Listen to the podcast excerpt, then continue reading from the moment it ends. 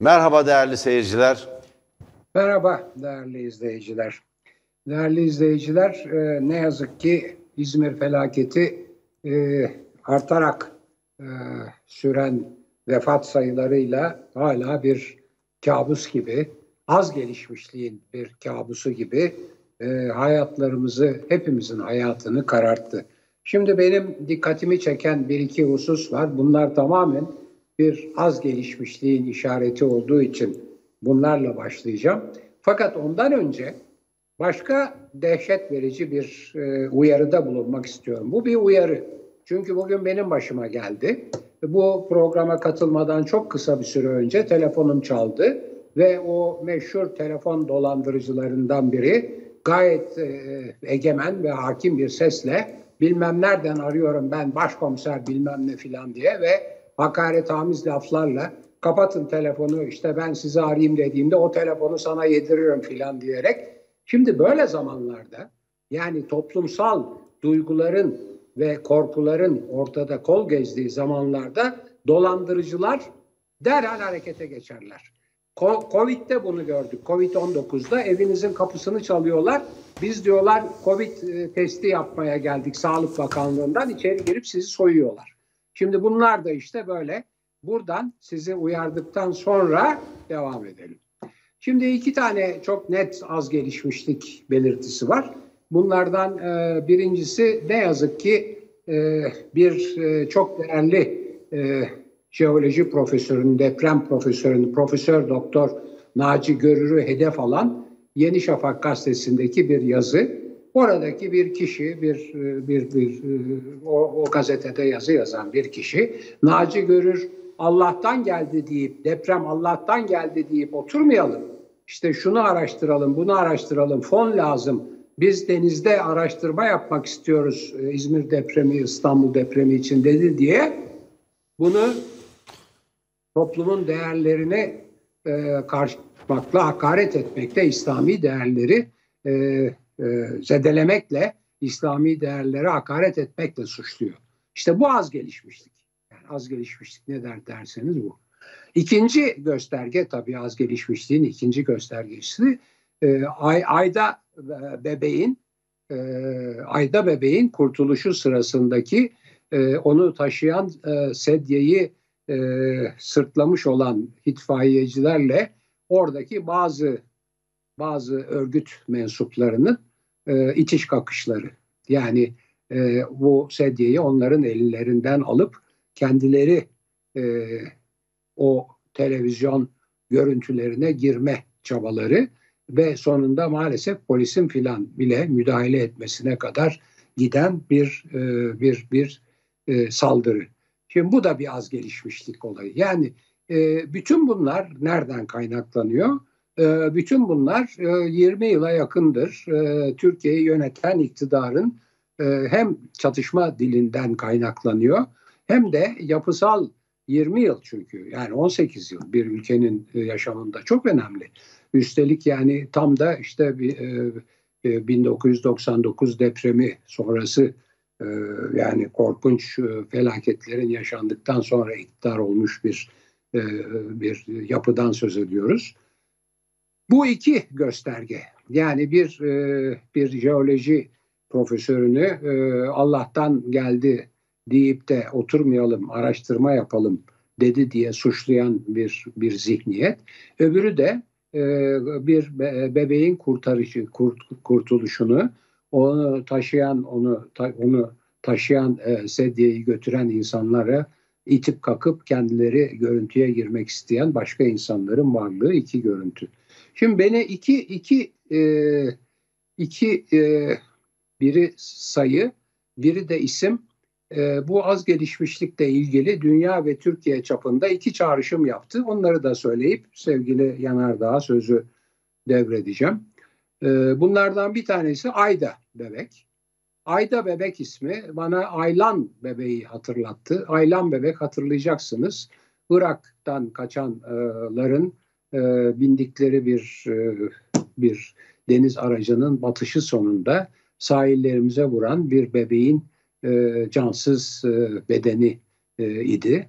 Aylan Bebek e, tam bir emperyalizmin, emperyalizmin sömürüsünün bütün insanlık üzerindeki ayıbını simgeleyen bir bebekti. Aylan Bebek, insanlık tarihinin bir parantezinin bir köşesinde, Ayda Bebek öbür köşesinde.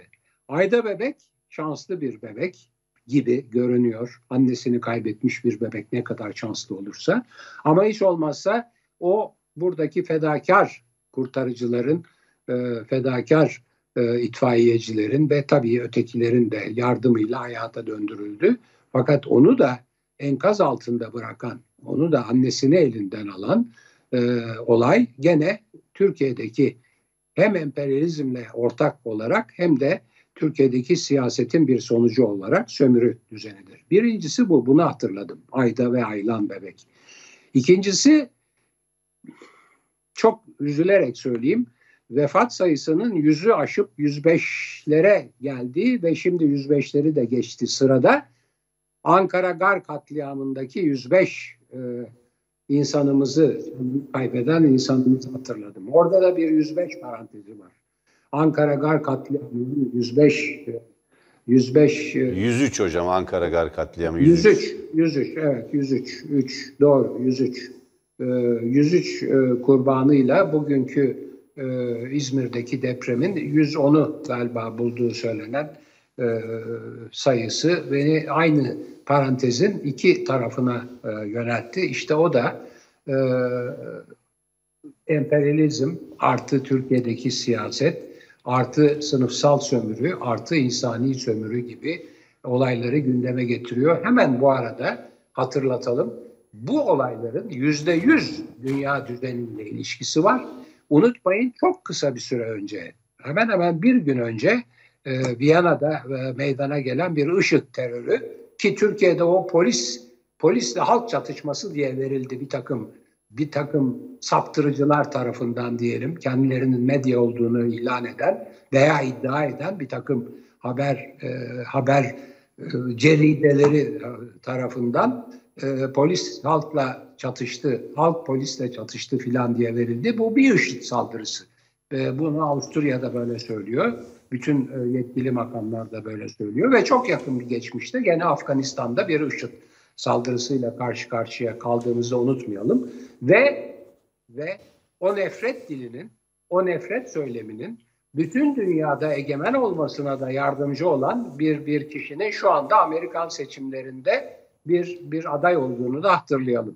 Yani Türkiye'de benim çok karşı çıktığım, iktidarın kullandığı nefret diline teslim olmayalım. Biz sevgiyi, biz dayanışmayı, biz biz birlikteliği savunalım diye yırtındığım olayda, düşmanlaştırma, ayrıştırma değil dediğim olayda, dünya çapında bunun liderliğini yapan bir kişi de şu anda Amerika'da. Değerli izleyiciler, unutmayın, koronavirüs gezmez, insan gezer. Unutmayın, deprem öldürmez, binalar da öldürmez. Onların arkasındaki sömürü düzeni öldürdü. Ki o sömürü düzeninin e, uçları, hatta belki ipleri dünya sömürü düzenini yönetenlerin elindedir. Bunları fark etmedikçe bu az gelişmişlikten kurtulmamızda olanaklı olmayacak. Büyük bir üzüntüyle size böyle bir e, bir manzara çizmekten e, hiç hoşlanmadığımı da vurgulayayım, ama ayrıca da tam bu arada kapınızı çalacak COVID Covid e, e, testi yapmaya geldik veya e, telefon edip de polis biz, bize banka bilmem nelerini ver diyen dolandırıcı ve alçaklara da e, sakın boyun eğmeyin. Evet hocam, haklısınız. Şimdi sözünü ettiğiniz olay bence çok önemli. Bir takım e, gerici ve yandaş medya e, kuruluşlarının, İslamcı medya kuruluşlarının bilim insanlarına saldırısı çok vahim aslında. Yani söylenen şey sadece şu, sadece şu. Allah'a emanet etmeden önce canınızı, güvenliğinizi, geleceğinizi, evinizi, ülkenizi akıl ve bilime dayalı bir biçimde tedbir alın ve bunun gereğini yapın diyen bilim insanları var. Bunların söylediği sözler aslında İslam'ı siyasallaştırmamış ve ona samimi inanan herkesin kabul edebileceği bir çizgide. Şimdi İşte akıl dışına düşmek bu. Yani ülkenin akıldan, bilimden uzaklaşması bu anlama geliyor. Eğer siz, eğer siz bir doğa olayını metafizik bir anlayışla, din üzerinden, inançlar üzerinden açıklamaya başlarsanız yapacağınız şey tedbir almak değil, muska yazmaktır. Sadece dua etmektir. Bu da sizi modern çağın bir ülkesi yapmaktan çıkartır, bir orta çağ devleti haline getirir. Mesele budur. İnsanların inançlarıyla, kutsal değerleriyle, dinle bunun bir ilgisi yok. Saygısızlıkla da bir ilgisi yok. Bir bilim insanı, bir akademisyen, bir üniversiteli elbette bilime esas alan bir yaklaşımla konuya, konuyu ele alacaktır. Konuya bakacaktır. Bunun üzerinden onu, onu inançlara hakaret ediyor diye tehdit etmek, tehdit etmek tıpkı Viyana'daki IŞİD'ci teröristlere hedef göstermekle aynı anlama gelir. Durumdan vazife çıkaracak bazı fanatikler o bilim insanlarına zarar verirler ve siz sorumlu olursunuz. Bu ülkede bunlar yaşandı. Danıştay'da yüksek bir yargıç hedef gösterildiği için öldürüldü ve hedef gösteren gazetenin küpürü katilin arabasında bulundu. Mustafa Yücel Özbilgen. Unutmayalım bunu. Unutmayalım. Dolayısıyla bilim insanlarına bilimle ilgileniyor diye saldırmaya kalkarsanız burası bir orta çağ devletine, bir Taliban devletine dönüşür. Zaten Türkiye bence böyle bir kavşakta. Türkiye bir karar verecek. Türkiye bir karar verecek. Bir tarafta bu ülkeyi paçalarından bir önceki çağa çekmeye çalışan bir güç var. Cep telefonu kullanarak çağdaş olacağını zannediyor. Hayır. Bu teknolojik bir orta çağdır. Kullandığınız aletlerle ilgisi yoktur. Bu bir kafa yapısıdır, bu bir felsefedir, bu bir anlayıştır, bu bir tutumdur. Siz depremi jeolojik bir olay değil de bir kader, zina yapanların zina yapanları Allah'ın cezalandırılması olarak görürseniz veya Aydan Bebeğin imkan. kurtuluşuna da sevinemezsiniz. Evet, Aydan Bebeğin karşısında Aydan Bebeğin karşısında mahcup olursunuz. Şimdi Türkiye Türkiye böyle bir anlayışla yüz yıl sonra bir hesaplaşmayı tamamlamadığı için Cumhuriyet bu hesaplaşmayı tamamlayamamıştır. Bir gericilikle bir ee, bir ortaçağ artığı bir anlayışla, bir kafa yapısıyla mücadele etmeye çalışıyor. Devlet aklını bile bir yana bıraktılar. Şimdi bakın bugün tuhaf, Sayın Erdoğan yine muhalefete saydı.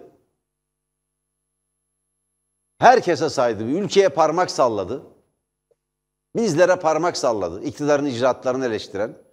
Ne yaptık biz?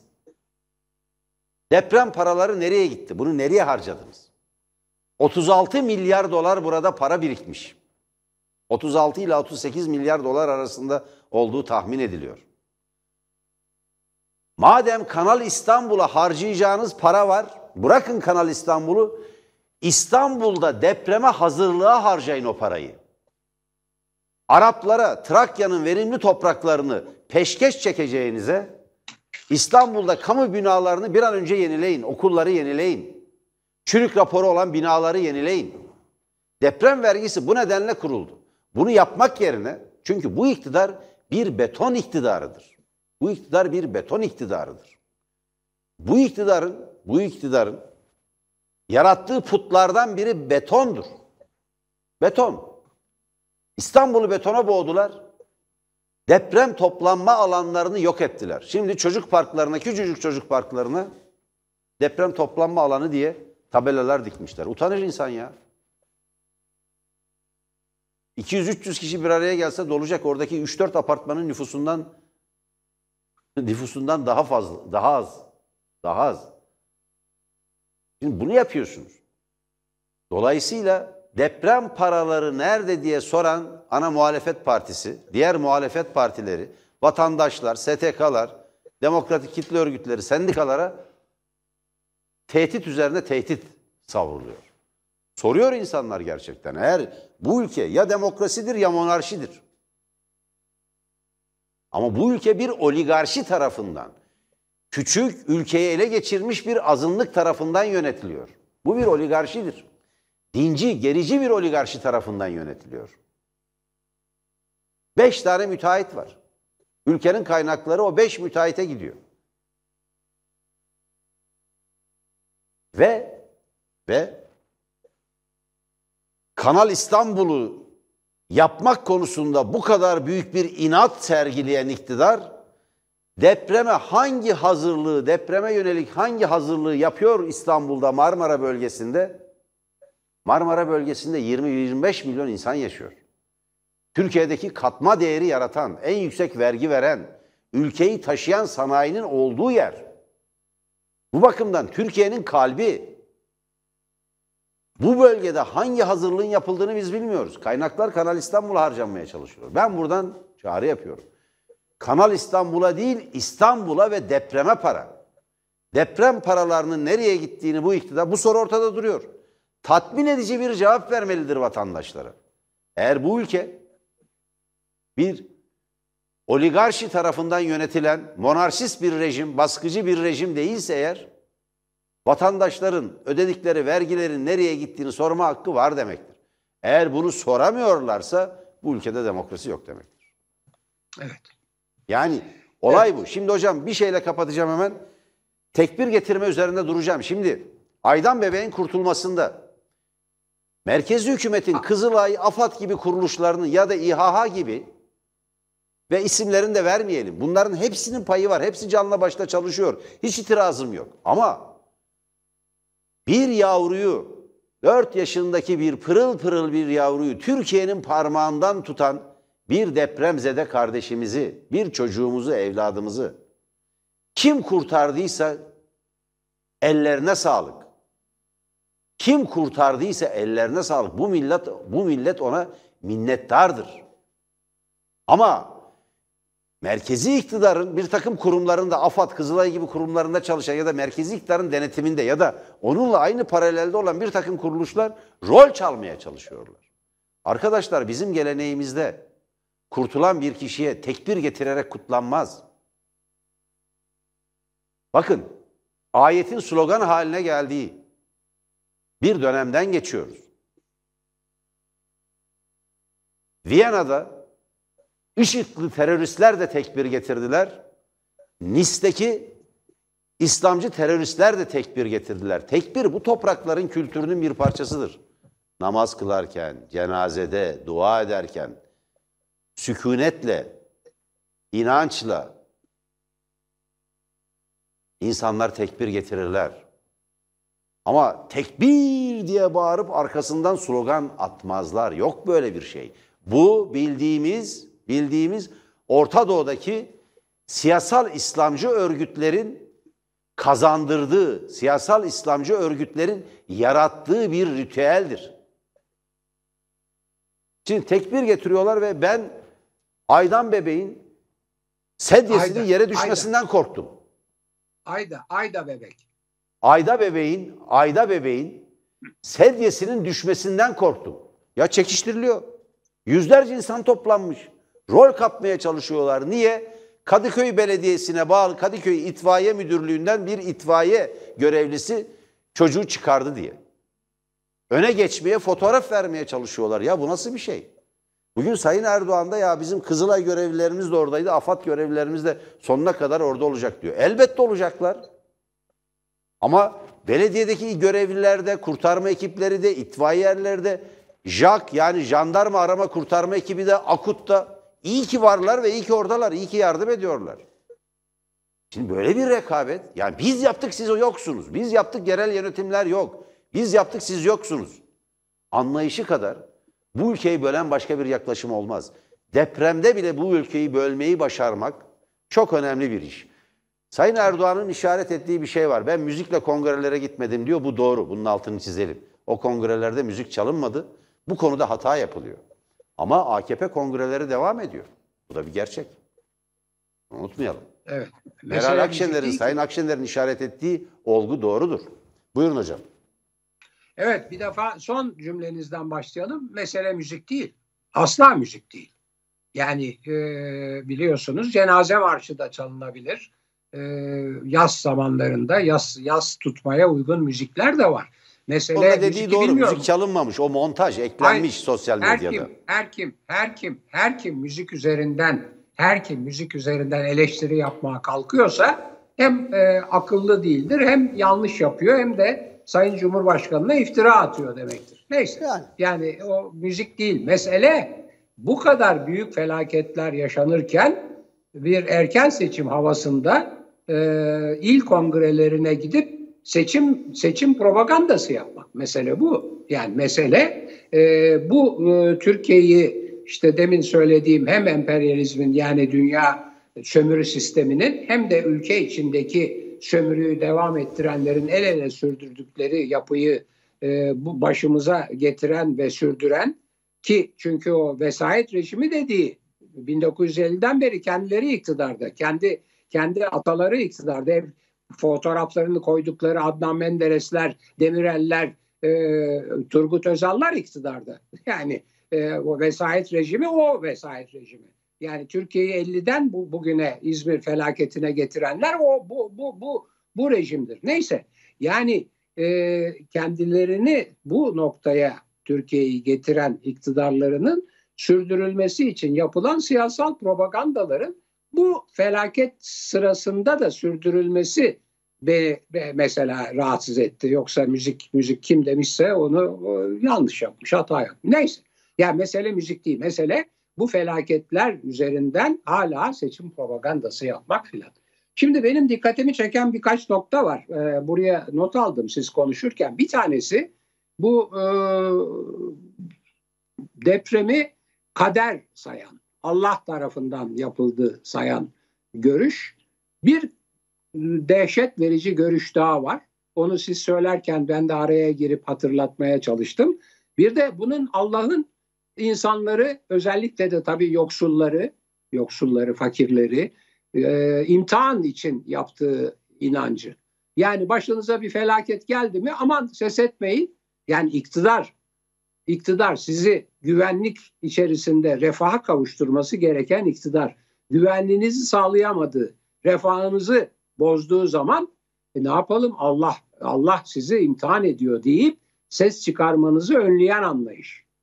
Veya veya gene iktidar bir takım doğa olaylarına veya beklenmedik olaylara karşı tedbir alması gerekirken tedbir almadığı zaman E ne yapalım, bu kader Allah tarafından oldu demek. İşte az gelişmişlik bunlar. Yani hem kader demek hem imtihan demek, iki türlü kadercilik ve az gelişmişlik. Bir defa bunu belirteyim, bir. İkincisi bu e, AKUT'tan söz ediliyor. AKUT e, sizin de ana habere e, konuk oldu. Şimdi anladığım kadar bizden sonraki programa da gelecek. Valla ben AKUT deyince yüreğim kanıyor. Nasuh Mahruki gibi dünya çapında bir dağcımızı, biliyorsunuz benim abim de bir e, Türkiye'nin ilk dağcı şehididir. Öyle derler, şehit derler. Dağa tırmanırken çünkü düştü öldü. E, onun için dağcılar onu şehit kabul eder, görev şehidi kabul ederler. E, yani biraz zorlama da olsa onların şeyi odur. Ben onun için Nasuh Mahruki'yi sadece dağcılığı açısından değil, Türkiye'deki işte AKUT'un başkanı olarak da tanıdım, sevdim, takdir ettim. Ve onun bu AKUT'un yönetiminden alınması için kimlerin nasıl bir çaba sarf ettiklerini de e, yüreğim kanayarak anımsıyorum. Kendisi tabii büyük bir insandır. Sadece büyük bir sporcu ve büyük bir e, arama kurtarma uzmanı değil, büyük bir dağcı değil, büyük de bir insandır. Hiç onlardan söz etmiyor. Büyüklüğünü gösteriyor. Bunu işaret etmek istiyorum. Bir de tabii Ee, bu e, bu iktidarın ortağının e, birkaç metrekare için e, birkaç metrekare için güvenli olmayan evleri tercih eden insanları suçlaması inanılır gibi değil. İnanılır gibi değil. Bir defa o insanlar birkaç metrekare için öyle bir evi filan tercih etmiş değiller. Ayrıca o insanlar o evleri tercih de etmiş değiller. O evler o insanlara dayatılmış evler. Çünkü başka bir seçeneği yok. Bakın size açıkça söyleyeyim. Hangi uzmanla konuşursanız konuşun, hangi uzmana giderseniz gidin ve kendi oturduğunuz evin efendim güvenliğini, dayanıklılığını e, tespit ettirmeye veya test ettirmeye kalkın. Size eğer dürüstse, namusluysa danıştığınız kişi şunu söyleyecektir: eğer bin dokuz yüz doksan dokuz depreminden sonra çıkan yönetmeliğe göre inşa edilmemişse eviniz güvenli değildir. Bu kadar basit. Ha, şimdi diyeceksiniz ki sen nereden biliyorsun? Ben nereden bileceğim? Ben oturduğum evle ilgilene, ilgili olarak bunu e, sormadığım ve başvurmadığım yer kalmadı. Herkes aynı cevap veriyor. Yani eğer evine yıkım kararı aldırmak istiyorsan git tespit yaptır diyorlar. Peki o ev nasıl yıkılacak? Mümkün mü? Kaç ortaklı bir ev? yirmi daire varsa yirmi tane ortak, diğer on dokuz ortak ne diyecek?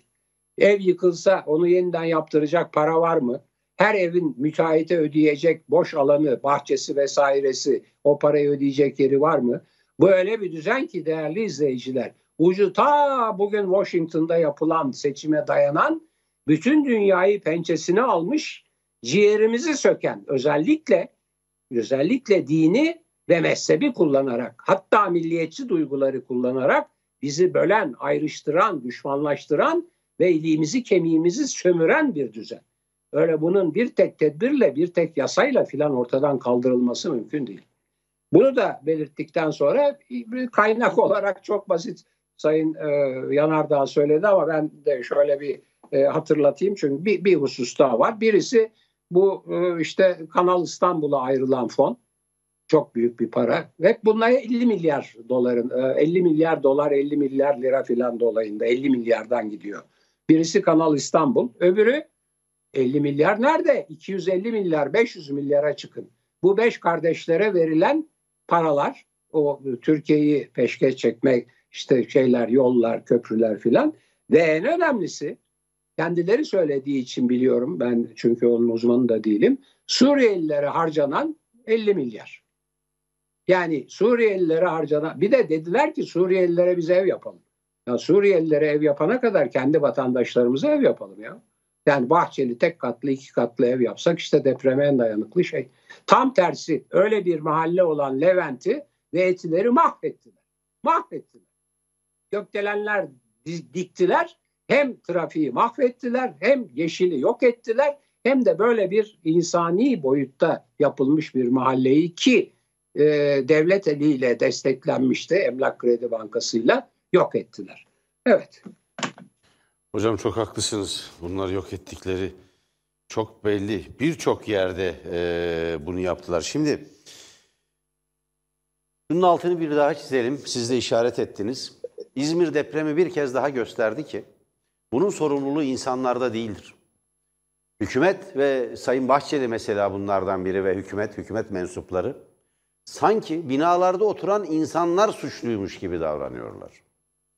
Sebep bu değil. İnsanları öldüren çürük binalardan önce çürük düzendir. Bozuk düzendir. Bu neoliberal ekonomi politikaları yegane, yegane iktisat programı olarak benimseyen on iki Eylül'den beri bugüne gelen iktidarlardır. bin dokuz yüz elliden bugüne kadar gelen, uzanan merkez sağ, muhafazakar sağ iktidarlardır. Olay bu. Bunu kabul etmediğimiz, yani aklı, bilimi ve planlamayı reddeden iktidarların bu olaydaki sorumluluğunu görmediğimiz takdirde gelecekte buna benzer felaketleri bu ülke yaşamaya sür devam edecektir. Yaşamayı sürdürecektir.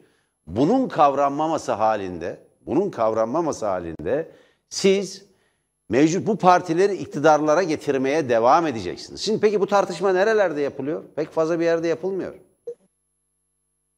Yani şimdi hep bunu değerlendiriyorum. Bizi izleyen bazı seyircilerimiz bile bu dönemde gitti şey böyle merkez medya denilen şeyleri izlemeye başladılar. Aman oradan haber alabiliriz diye. Yanlış yapıyorsunuz değerli seyirciler. Varsa aranızda böyledir. Yanlış yapıyorsunuz. Oralardan doğru haber almanız mümkün değil. Oralardan gerçek haberi almanız mümkün değil. Telebir sahadan ilk yayını yapan, sahaya ilk kamera çıkaran, sahaya ilk muhabir gönderen televizyon kanalıdır örneğin. Eğer Telebir'i izlemediyseniz çok şey kaçırdınız demektir. Bu tartışmaları da izleyemezsiniz. Buralar sizin sadece yorum izleyeceğiniz kanallar değil. hızlı ve doğru haberleri alacağınız kanallardır. Bakın, Amerikan seçimleri oluyor. Şu anda oy kullanmıyor. En doğru haberi emin olun Tele bir'den alırsınız. Telebir çok güçlü bir ekiple izliyor üstelik Washington'da. Yılmaz Polat var, daha ne olsun. kırk yıldır orada, birçok kitabı var. Diplomasi muhabirliğinde ve dış politika uzmanlığında kendini kanıtlamış. Türkiye'nin en önemli gazetecilerinden biri. Telebir'in Washington temsilcisidir. Bunun gibi. İzmir büromuz canla başla çalıştı. Çok özel röportajlar taşıdı ekrana. Ayda Bebeği kurtaran itfaiyeciyle de konuştuk. Elif. Elif'i kurtaran itfaiyeci de Tele bir'e konuştu. Dün gece Tuğ Soyer Tele bir'in konuğuydu. Belediye başkanları Tele bir'in konuğuydu. Bölgedeki bütün arama kurtarma ekibi mensuplarıyla enkaz altından görüntüleri, çok özel görüntüleri Tele bir yayınladı. Onun yerine Tele bir'i izleyin. Halk T V'yi izleyin. Karate'yi izleyin. Yani janjanlı kanallara gitmek size daha çok haber ve bilgi aktarmıyor. Bilgiyi sizde karartacaktır, emin olun. Doğru bilgi edinemeyeceksiniz. Bilgiyi karartacaktır. Şimdi böyle bir tablo var. Buradan hareketle Viyana'ya gelmek istiyorum. Şimdi üst üste Avrupa'da bir terör saldırısı yaşanıyor. Dün gece biz ilk görüntüleri veren televizyon kanalı olduk. Sıcağı sıcağına verdik. İlk gelen bilgiler yedi kişinin öldüğü yönündeydi. Daha sonra bu rakamın dört kişi olduğu, bu sayının dört kişi olduğu anlaşıldı. Kuzey Makedonyalı, yani bugünkü Makedonya Cumhuriyeti'nden birisi olduğu anlaşılıyor. Büyük ihtimalle orada Osmanlı bakiyesi ya bir e, bölgede yaşayan bir Türk, Müslüman, büyük e, ihtimalle. Çünkü tekbir getirerek bir sinagoga saldırı hazırlığı içinde olduğu anlaşılıyor. Görüntülerde, görüntülerde siz işaret ettiniz, halkla polisin çatışması gibi sunulduğu bu, e, olay dediniz. Bunun ne olduğunu Tele bir ortaya koydu. Yolda kendisini bir apartman boşluğuna, bir binanın boşluğuna, e, bir direğin arkasına saklanmaya çalışan sivil bir insana teröristin nasıl ateş ettiğini biz canlı bir olaydan birkaç dakika sonra gösterdik ekranlarda. Bir şey var, bir şey var. Olay şu. Ne yazık ki Doğu, İslam dünyası kendi orta çağını aşabilmiş değil. Elinde silah tekbir getirerek insanları öldüren bir fotoğraf var ortada. Bu fotoğraf dünyayı İslam'a davet etmez. Bu fotoğrafın hızla değiştirilmesi gerekiyor. Hızla değiştirilmesi gerekiyor. Çok, çok yerinde bir tavırla hem Nice'deki Fransa'daki saldırı hem de Viyana'daki saldırı hükümet tarafından kınandı. Protesto edildi. Çok doğru bir biçimde. Çok doğru bir biçimde. Ve bunların IŞİD bağlantılı olduğu ortaya çıktı. Yani bizim iktidarın tercih ettiği deyimle DEAŞ. Yani Irak Şam İslam Devleti. Şimdi dünya böyle bir kavşakta, bakın. Yani neredeyse İslam ve Müslümanlık neredeyse Batı tarafından. Tabii burada bir İslamofobi var. Batı'nın Doğu üzerindeki hesapları var. Zengin enerji kaynaklarına el koyma çabaları var vesaire. Ama şunu unutmayalım. Siyasal İslam bir emperyalizm imalatıdır. İstediler ki İslam dünyası kendi orta çağ içinde kıvranıp dursun. Akıl ve bilgi çağını yakalamasın. İşte Cumhuriyet daha geçenlerde, daha birkaç gün önce, Birkaç gün önce doksan yedinci yılını kutladığımız Cumhuriyet, o büyük Doğu İslam dünyasının orta çağdan çıkışıdır, çıkış devrimidir. Bugün boğulmak istenen o devrim işte. Nasıl boğulmak istendi? O batılı emperyalist ülkelerle. Onlar ektiklerini biçiyorlar. Fransızlar da, Avusturyalılar da, Amerikalılar da, onlar ektiklerini biçiyorlar. Bu örgütleri yaratanlar, laik, seküler, İslam ülkelerindeki laik, seküler rejimleri yıkmak için bu örgütleri yaratanlar Batılılardır. Çünkü ulusalcı dedikleri bu iktidarlar, ki Türkiye'de bunun diğer karşılığı Kemalist'tir. Bakın, NATO'dan çıkılmasının, o silahlı kuvvetlerde tartışılmasının ardından Ergenekon kumpasının başlaması hiç tesadüf değildir. Onların pazarını daraltacaktır. Condoleezza Rice'ın yirmi iki ülkede rejim değişecek dediği zaman Bu rejim Suudi Arabistan'da, Körfez Emirliklerinde değişmeyecekti. Değişmedi de zaten. Tunus'tan başladılar. Ne kadar krallıkla yönetilmeyen yarı seküler ya da seküler İslam ülkesi varsa tümünü alt üst ettiler. İşte bu kafadır İzmir'deki yurttaşlarımızın ölümüne neden olan. Kader mi, bilim mi? İnancı ve dünyayı, inancı ve bilimi karşı karşıya getirmeden çok iyi bir şekilde, doğru bir şekilde bunu kendi içinde uzlaştırmış, bir arada tutmuş bir rejim vardı ve bu rejimi yıktılar. Şimdi bocalıyor Türkiye. Büyük bir evet. kriz kaynağıdır bu. Şimdi bocalıyor. Arafta bir ülke durumundayız.